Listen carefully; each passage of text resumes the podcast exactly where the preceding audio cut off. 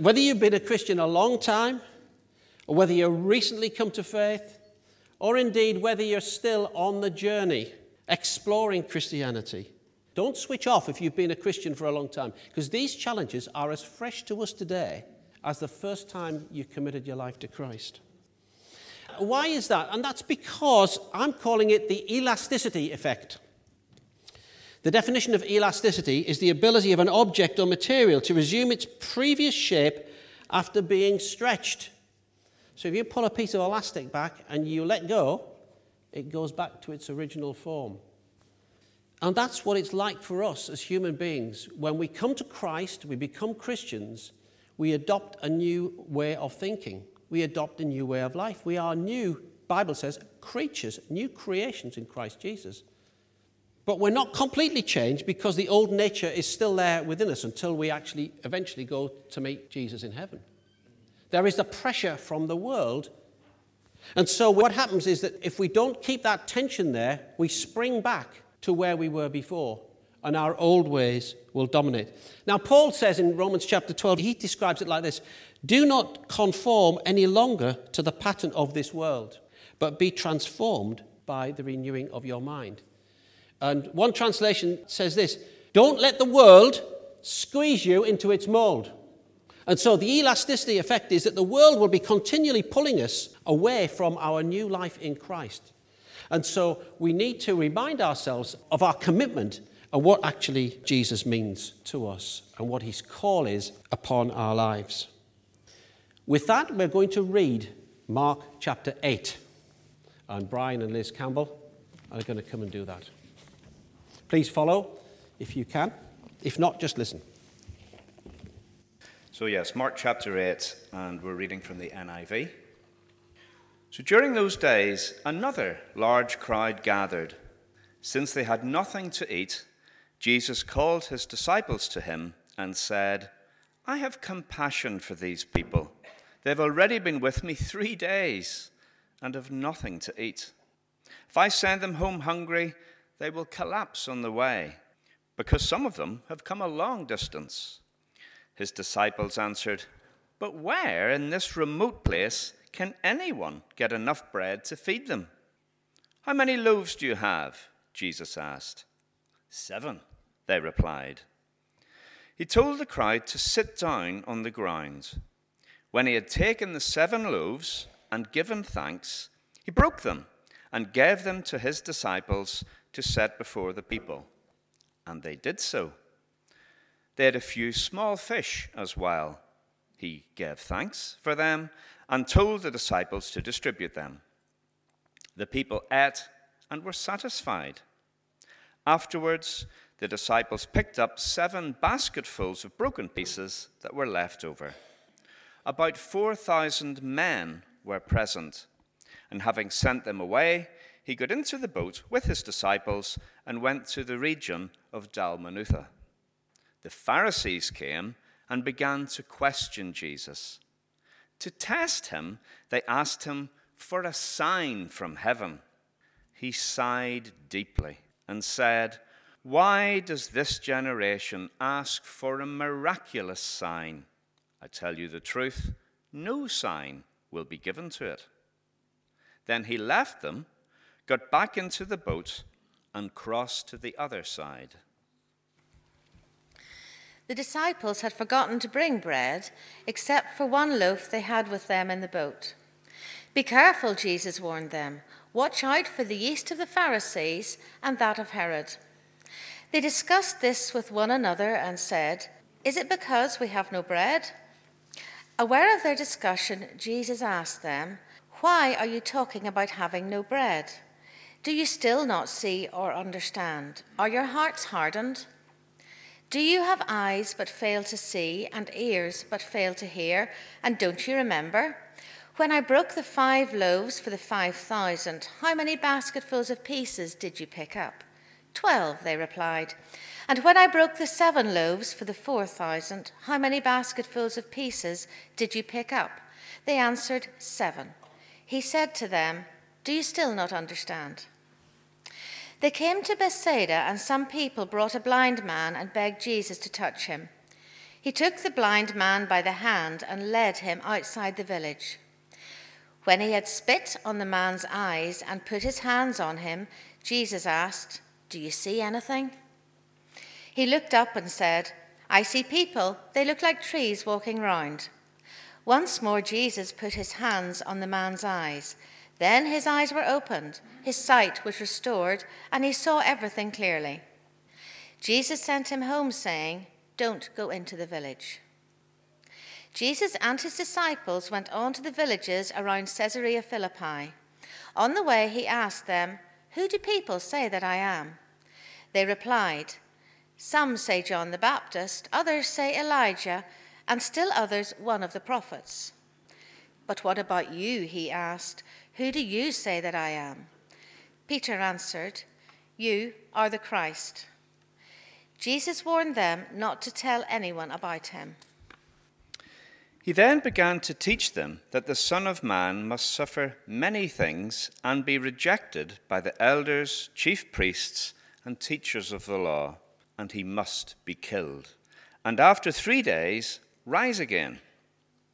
He spoke plainly about this, and Peter took him aside and began to rebuke him.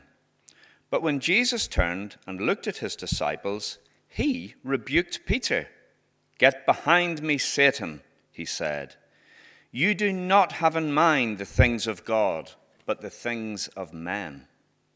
Then he called the crowd to him, along with his disciples, and said, If anyone would come after me, he must deny himself and take up his cross and follow me.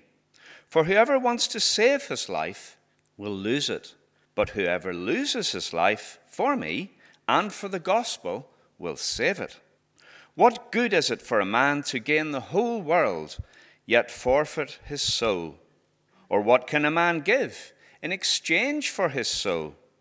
If anyone is ashamed of me and my words in this adulterous and sinful generation, the Son of Man will be ashamed of him and when he comes in his Father's glory with the holy angels.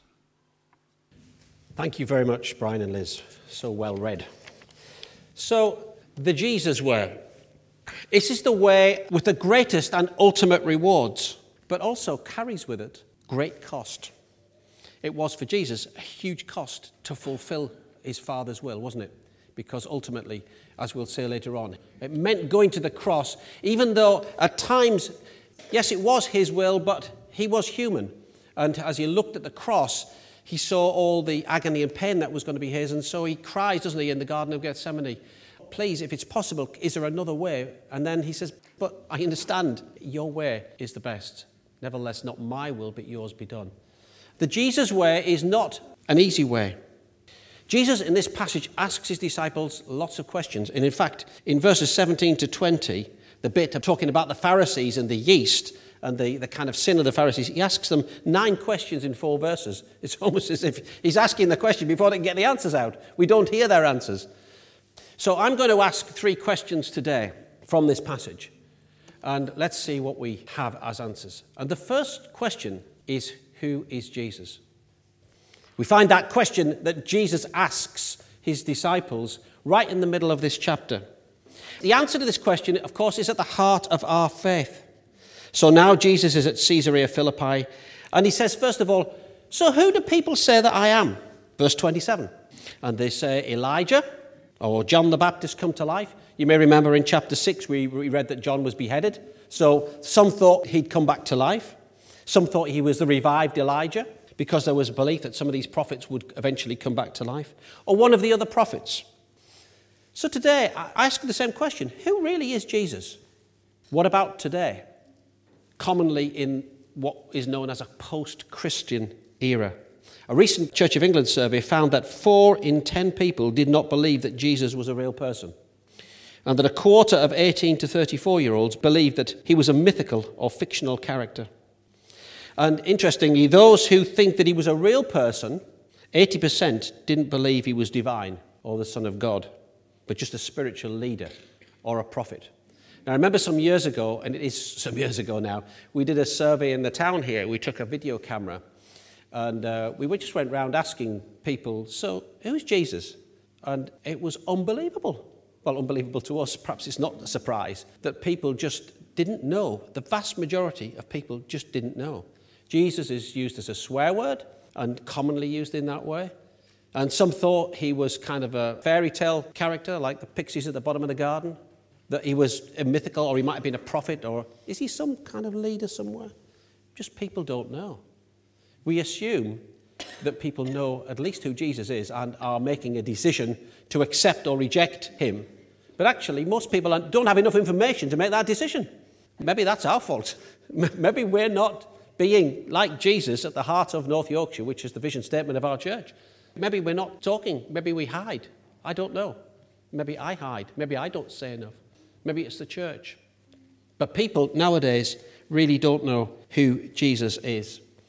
And so, who Jesus is, is at the core and heart, the hub, if you like, of our faith. So, Jesus then asks his disciples, He said, Well, okay, we hear what you're saying other people say. Who do you say that I am? And Peter answers here, You are the Christ. Now, Matthew chapter 16, we get the same story told, uh, but a fuller version of that conversation. And there, Peter says, You are the Christ, the Son of the living God. And then Jesus goes on to say that this has not been revealed to you by man, but my Father in heaven. It's kind of only really grasped by divine revelation. And that's true. We can give facts to people, but we need to pray that God's Holy Spirit will reveal who Jesus is. It's not something that's naturally accepted and understood. It doesn't actually all make sense from a purely logical point of view.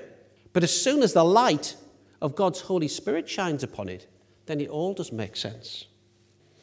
Jesus goes on to say to Peter in Matthew chapter 16 about this passage, he says, On this rock I will build my church. On that statement of faith, Jesus wants to build his church, and the gates of hell will not prevail against it. So that the core and essential characteristic of our faith is that Jesus is the Messiah, but he is the Son of God. When Jesus was born, that was the beginning of his existence. When he was born in Bethlehem, that's when his life started as Jesus. But as the Son of God, he has eternal nature. So he was at the beginning of time, he was before time, and he will exist when time goes. God, the Son of God, Father, Son, and Holy Spirit, have no beginning and no end.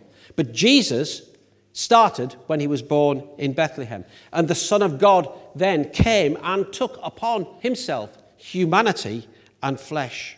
So we get that in John chapter 1. In the beginning was the Word, and the Word was with God, and the Word was God.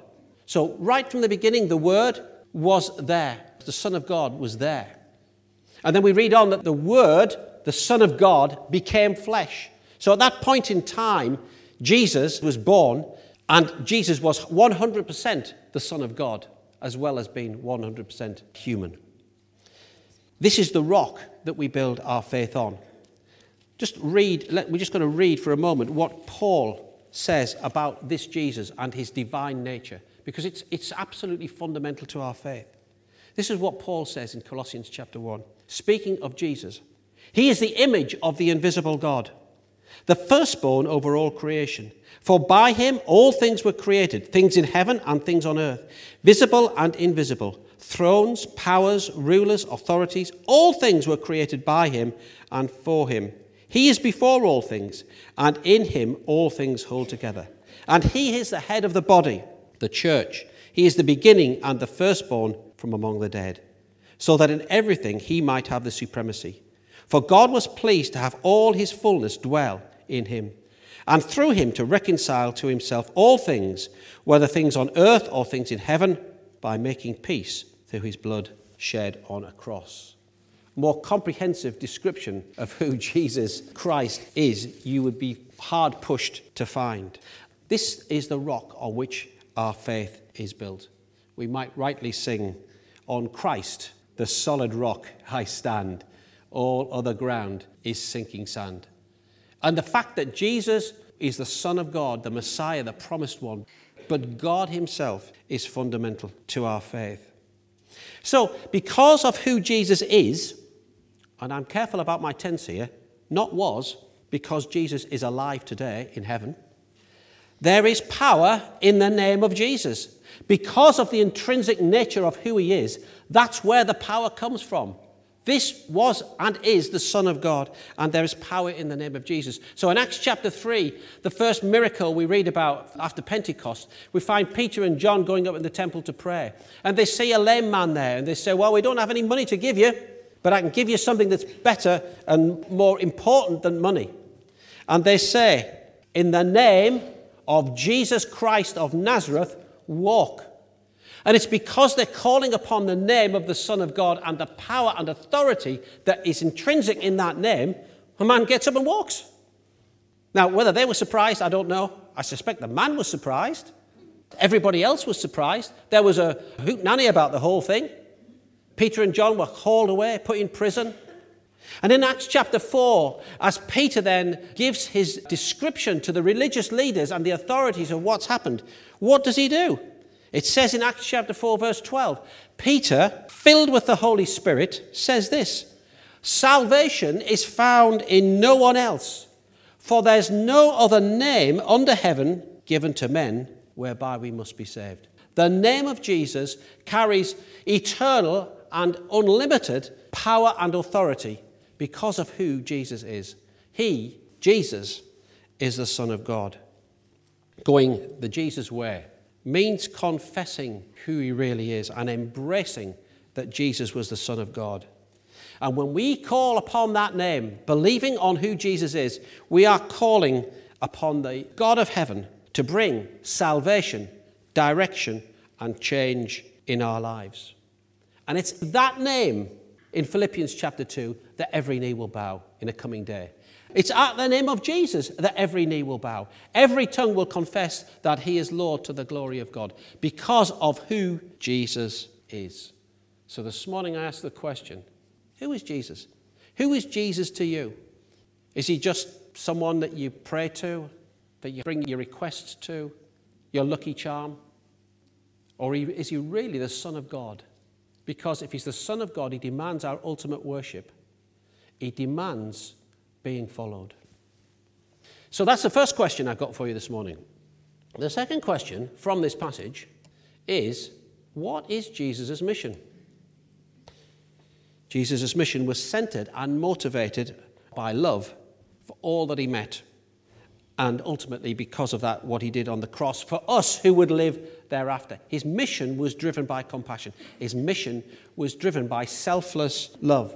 So, in the first part of this uh, story of Mark chapter 8, we read of the feeding of the 4,000, which was a separate event to the feeding of the 5,000. Don't get them confused. There are two distinct events. It's not that somebody's got their numbers mixed up and can't remember quite right. Was it four? Was it five? I mean, in some respects, it's so many people, it doesn't really matter. The miracle was huge. But there were two distinct miracles, and Jesus mentions them in verse 19, if you look. He, he actually mentions both the feeding of the 4,000 and the feeding of the 5,000.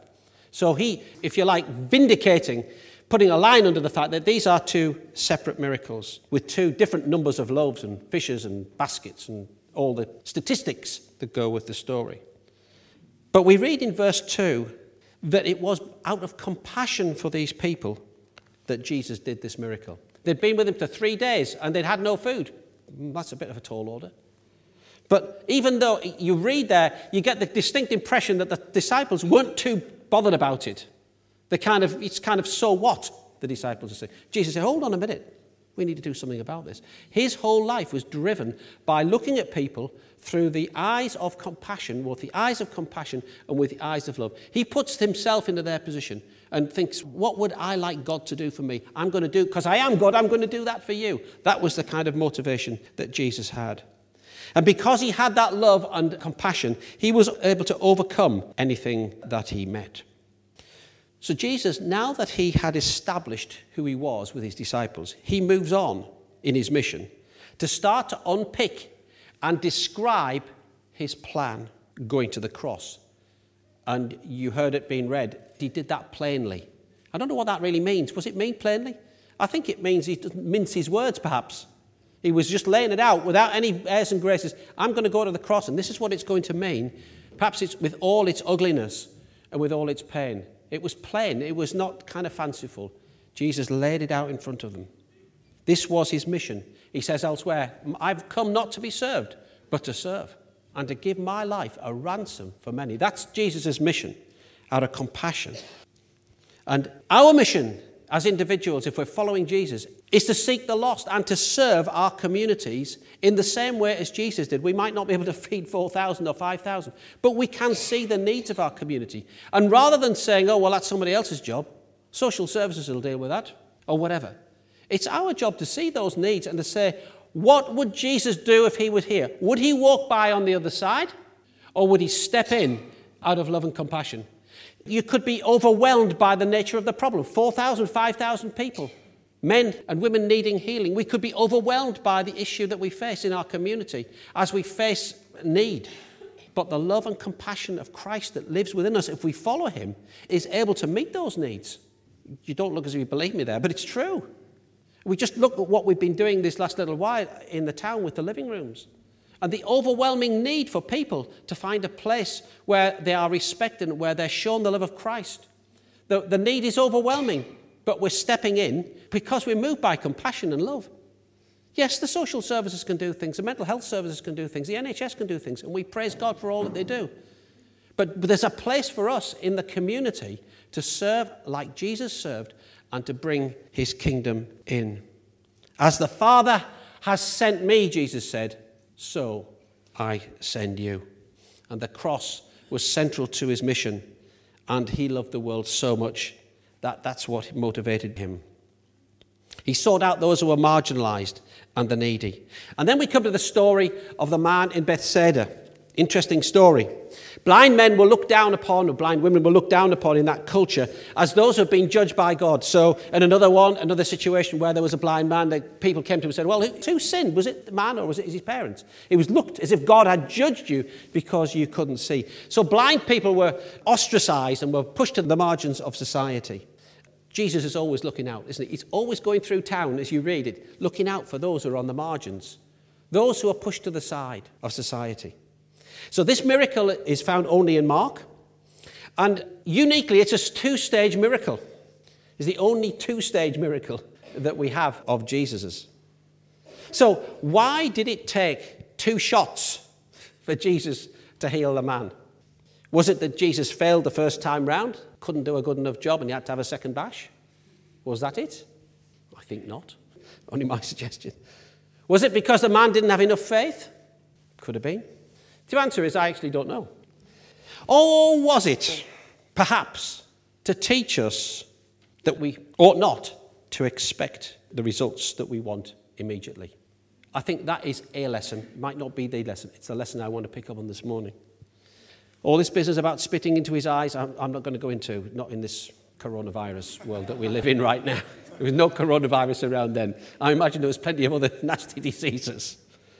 But maybe we can learn from this that sometimes when we pray, we don't get the answers we want. First off, we've got to wait. In Luke 18, Jesus tells the parable, and he specifically tells at Luke 18:1 the reason why he's telling them the parable. He says, I'm telling you this parable of the persistent widow so that you will pray and not give up. That's what he says. And you know, we have to learn that sometimes God doesn't answer our prayers the way and in the time that we want. What we can guarantee is that God will answer our prayers, but it might be in His way and it might be in His timing. Now, I'm going to show you a video now of a man called Michael, who's one of the guys that we've been working with for some years on and off now, one of the cohort that comes to Discovery Steps.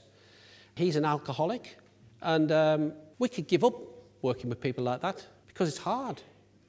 It can be very, very soul destroying. It can be very difficult because sometimes we don't see the results that we want to see, despite our prayer, despite our compassion, and despite that person's desire. But sometimes we get some breakthroughs. And I want you to just watch this, it's just three minutes. So, Michael, we're here in the prayer room of the living rooms, and uh, you've just told me a wonderful story about how God's been answering some prayer for you. Could you just explain it to us, please? Yeah uh, I ended up in hospital because I had a seizure. I've, I've had seizures, you know, for a good while. But while I was in hospital this time, although I was alcoholic and, uh, you know, I was suffering from withdrawals and stuff, the hospital tried to help with medication. Anyway, like when I was saying prayers, I thought I'd, I'd, I'd be cheeky. I thought I'd be cheeky and uh, ask the Lord, could he help me with my drink problem because yeah. I was shaking, you know, uncontrollably and stuff. So I, I asked the Lord, first time I've ever asked him for anything because I, I, I didn't think I should because, uh, you know, like I haven't been a good person and I really want to be a good person. Yeah. But anyway, I asked the Lord, could, could, could he uh, help me, you know, with my withdrawals and uh, could he help me because uh, I've, I've wanted to stop drinking for a while now. How long have you been drinking heavily, uh, Michael? Yes, yes. Yeah, yeah. You know, up to six, six litres of wine a day. Mm. I thought I'd be cheeky enough to ask the Lord while I was praying, you know, to help me stop drinking and stuff. Anyway, I'm out of hospital, didn't have a drink at the hospital, come out of hospital, and uh, I've told Gail who I live with, you know, she's a lovely lady and I help look after her. The Lord answered, you know, I don't want to drink. Fantastic. I've got no shakes. Fantastic. You know, and uh, I just want the people to know that like the Lord is there and if, although you might be praying for other people and stuff, mm. you can pray for yourself as well and you can ask the Lord for favours like I did. Yeah. you know, and he'll answer you. Fantastic. You know, and you know, and when he answers you, he's letting you know that he's there. Yeah. And that you know, and I've got such an overwhelmed feeling. Mm. I've had to come and tell Pastor Steve. Yeah. You know, because I want him to know, you know, like I want him to tell other people, you know, about my experience you know, of asking the Lord for something for myself, right? And He's given me it. Well, and praise I praise the Lord. the Lord. Yeah. I praise the Lord. Well, bless you, Michael. We're going to pray that God blesses you and that this is a, a new step on your relationship with Him because we baptised you, didn't we? It's about Salt two years two years yeah. ago now. Yeah, it was lovely and, uh, and cold. Yeah, yeah. But this is part of your new journey with God. God bless you, Michael. Yeah. God bless you. Right, thank you.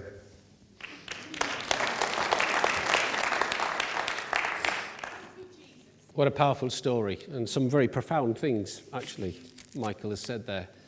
You see, we baptized because he came to faith. He claimed to come to faith, and we baptized him in Saltburn 18 months ago in the water. As he said, it was cold, in front of hundreds of people at the beach. But you know, he's gone back in the meantime. And we've had to pray, and he's come back, and we prayed for him. So we haven't given up. And I think that's the message from that little part of the scripture is to pray and not give up, not to expect things to happen straight away. Now, I don't know, he might have some more relapses, I don't know, but I believe that he's not had a drink over the last few weeks since, since he came out of hospital, which for somebody who's been drinking that amount is quite an amazing thing. We continue to pray. We just don't give up because God is God. Jesus is the Son of God. We follow him, and this is his mission. So, my third and final point this morning is what is Jesus' call? And clearly, in this passage at the end, Jesus said, If you want to come after me, if you want to embrace my mission, if you want to know life to the full, then you need to follow me. It's amazing what happened because after Jesus had told disciples he was going to go to the cross, Peter rebukes him, doesn't he?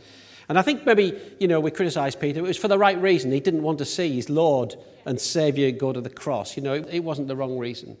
Jesus says, Get behind me, Satan. He wasn't saying that Peter was Satan.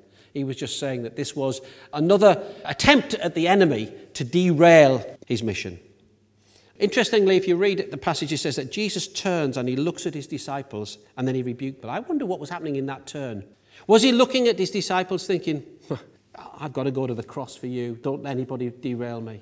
Was that what it was all about? I don't know. He was always thinking and putting people in front of his mind as he looked towards the cross. The secret of following Jesus is to look for the long term, not just the short. For Jesus, it was a short term pain, huge pain in, in giving his life. And we're going to take communion in a few minutes and we'll be remembering that. But he had the long term. The Bible says it was for the joy that was set before him, the long term, that he endured the cross. Persecuted Christians around the world are taking the long term view. They're not taking the easy view and saying, okay, we'll just forget about Jesus. We'll just say what we need to say to get out of jail, to get out of pain. They're taking the long term view. They're looking ahead. says of Moses in Hebrews chapter 11 that he chose rather to be ill treated with the people of God than to enjoy the pleasures of sin for a short term. He regarded the disgrace of, for the sake of Christ as of a greater value than the treasures of Egypt. Why? Because he was looking ahead. He was looking to the final goal. And in this world where we expect immediate answers to things and uh, in instant gratification, it's easy for us to say we'll put our pleasure before the long term. The, the Jesus way says you need to take the long term view, and that may require short term pain. If you're going to come after me, you need to take up your cross. That's not easy. That's tough. That's a choice that you've got to make. And it might mean pain, it might mean sorrow, and it might mean loss. He says if you need to lose your life if you're going to follow me to gain life. This is no lily livered stuff. You may suffer loss in this world to gain the riches of Christ. Where are our priorities in following Jesus? He says, if you're ashamed of me, God's going to be ashamed of you. Let's not be ashamed as we follow Jesus. Peter was ashamed, you remember, as he went to that cold fire when Jesus was taken for the cross, and people said, Oh, you're with Jesus? Oh, not me. We forgive Peter for that, don't we? How many times have we walked away from situations where we thought, ah, I'd rather not get involved in that? It's too difficult. And we've been a bit ashamed, haven't we? We've all done that. Maybe we've not spoken against Jesus, but we've walked away from situations that we should have said something in, rather the omission of saying something. Paul says, I'm not ashamed of the gospel of Christ, for it's the power of God to salvation to everyone who believes. And part of following Jesus is that we identify with Christ. And part of that is baptism. So we're going to be baptizing on Easter Sunday morning here in the church. We have two people we hope are going to be baptized. Have said that they're interested in being baptized. Maybe you've never been baptized by full immersion. That's one way of saying, I'm going to follow Jesus. Because baptism is the Jesus way. Baptism means I'm showing that I'm dying to myself. I'm identifying with Christ in his death. And I'm saying the past is gone. I am following Jesus. I have decided to follow Jesus. No turning back. And I'm rising up out of the water, declaring that I stand with the risen Christ in my new life. What a wonderful way of following Jesus and declaring our faith. The old hymn says, Follow, follow. I will follow Jesus. Anywhere, everywhere, I will follow on. Follow, follow. I will follow Jesus. Everywhere he leads me, I will follow on. So that's the call. This is the Jesus way. Who is Jesus? He's the Son of God.